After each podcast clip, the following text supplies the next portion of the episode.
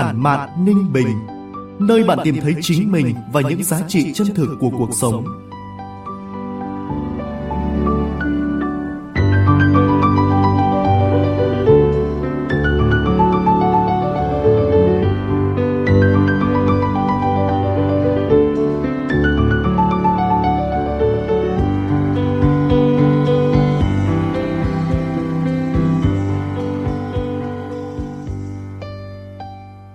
Từ phòng thu của báo Ninh Bình, chào mừng quý vị và các bạn đến với chuyên mục podcast Tản mạn Ninh Bình của báo Ninh Bình điện tử, phát sóng vào 9 giờ sáng ngày thứ Bảy hàng tuần tại địa chỉ website baoninhbinh.org.vn, các nền tảng số Spotify, Apple Podcast, Google Podcast, kênh YouTube và trang fanpage Facebook của báo Ninh Bình. Tôi là Hồng Hạnh sẽ đồng hành cùng quý vị và các bạn. Tản mạn Ninh Bình là nơi chia sẻ những góc nhìn cuộc sống, những dòng cảm xúc, lời tự sự thông qua trang viết ngắn gọn, hàm xúc, khắc họa nét chấm phá độc đáo, tinh tế, mang dấu ấn cá nhân sâu sắc của vùng đất và con người Ninh Bình. Trong số phát sóng tuần này, mời quý vị và các bạn cùng nghe những tâm sự của tác giả Hạ Như qua tản văn Hội chứng họp lớp với giọng đọc Tuấn Anh.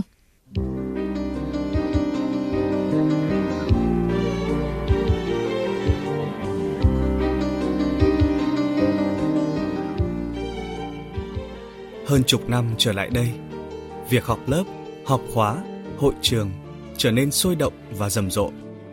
Có lẽ bởi thời đại công nghệ số, các trang mạng xã hội tràn ngập, người ta dễ dàng tìm thấy nhau hơn, liên lạc với nhau dễ hơn, tụ tập cũng không khó. Bên cạnh đó, kinh tế phát triển, việc bỏ ra vài trăm, vài triệu để tìm về tuổi thơ, tìm về với thầy cũ, bạn xưa, với những kỷ niệm, không phải cái gì đó quá lớn lao. Tôi không phản đối việc họp lớp hay quy mô lớn hơn là hội khóa, hội trường. Nhưng để thế nào cho có văn hóa và thực sự ý nghĩa là vấn đề cần được suy ngẫm. Một cô bạn tôi than thở. Thời gian gần đây ông chồng đi suốt, họp hết lớp này đến lớp khác. Đầu tiên là lớp đại học, xong đến lớp cao học, lớp cấp 3, rồi lớp cao cấp lý luận chính trị, xuống đến lớp cấp 2. Mà không chỉ dừng lại ở họp lớp, cả khóa còn tổ chức kỷ niệm 20 năm tốt nghiệp trung học phổ thông, nên thêm hội trường với đủ các ban bệ như ban trang trí khánh tiết, ban vận động tài trợ, ban liên lạc, ban ngân sách, ban hậu cần, rất chuyên nghiệp. Nhiều khi thấy chồng quá sa đà vào các hội, nhóm, từ thuở cấp 1, cấp 2, lên đến đại học, cao học, cô vợ chán nản thốt lên. Anh xem, còn bạn nào mẫu giáo nữa họp nốt luôn đi cho tiện đà. Những mâu thuẫn hai vợ chồng cũng xuất phát từ đây, bởi chi phí cho một buổi họp lớp ít nhất cũng 500.000 đồng. Nhiều thì đến 2 triệu, vì chồng bạn tôi không phải đại gia, cũng không phải quan chức to, nên đóng theo mức trung bình của cả lớp. Và điện thoại thì liên tục trong chế độ bận. Sau họp lớp là những phát sinh những buổi họp nhóm, họp tổ liên miên. Đây không phải là trường hợp hiếm. Chồng tôi đã từng than thở rằng anh chỉ học đến cao học mà trong một năm không biết bao nhiêu cuộc điện thoại hò hét họp các thể loại lớp. Họp liềng xiềng đến phát ngấy. Kể cả những lớp học qua có 2 tháng cũng họp. Đấy là chưa có chức tước gì.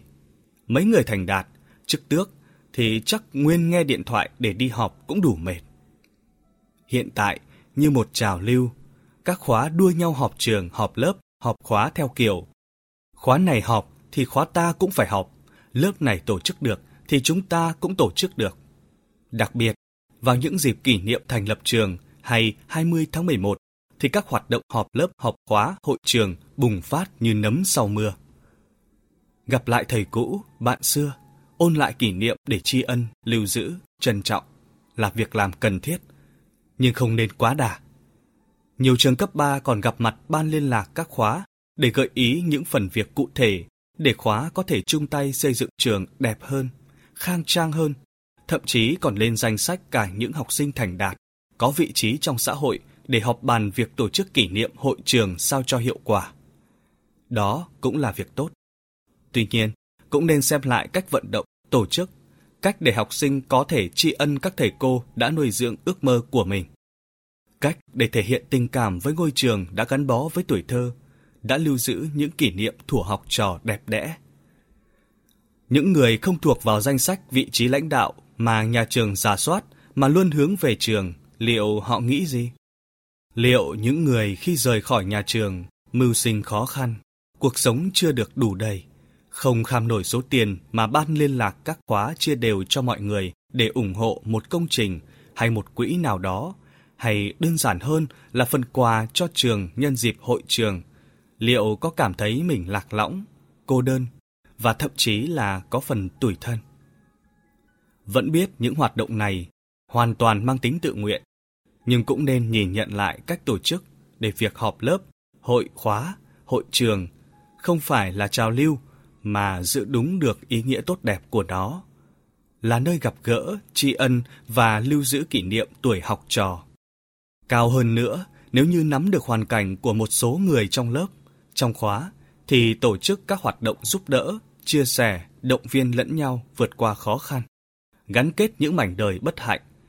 Đó mới là ý nghĩa mà họp lớp, hội khóa, hội trường cần hướng đến.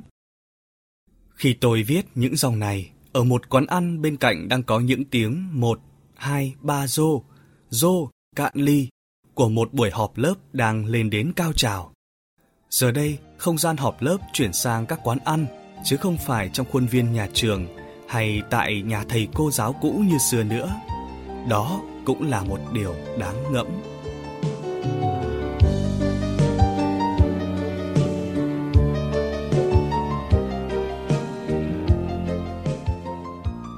Chương trình tuần này đến đây là kết thúc. Mời quý vị và các bạn đón nghe số tiếp theo với tác phẩm Nâng niu chính mình của tác giả Hạ Như, phát sóng lúc 9 giờ sáng thứ Bảy, ngày 9 tháng 12 trên kênh Podcast Tản mạn Ninh Bình của báo Ninh Bình điện tử.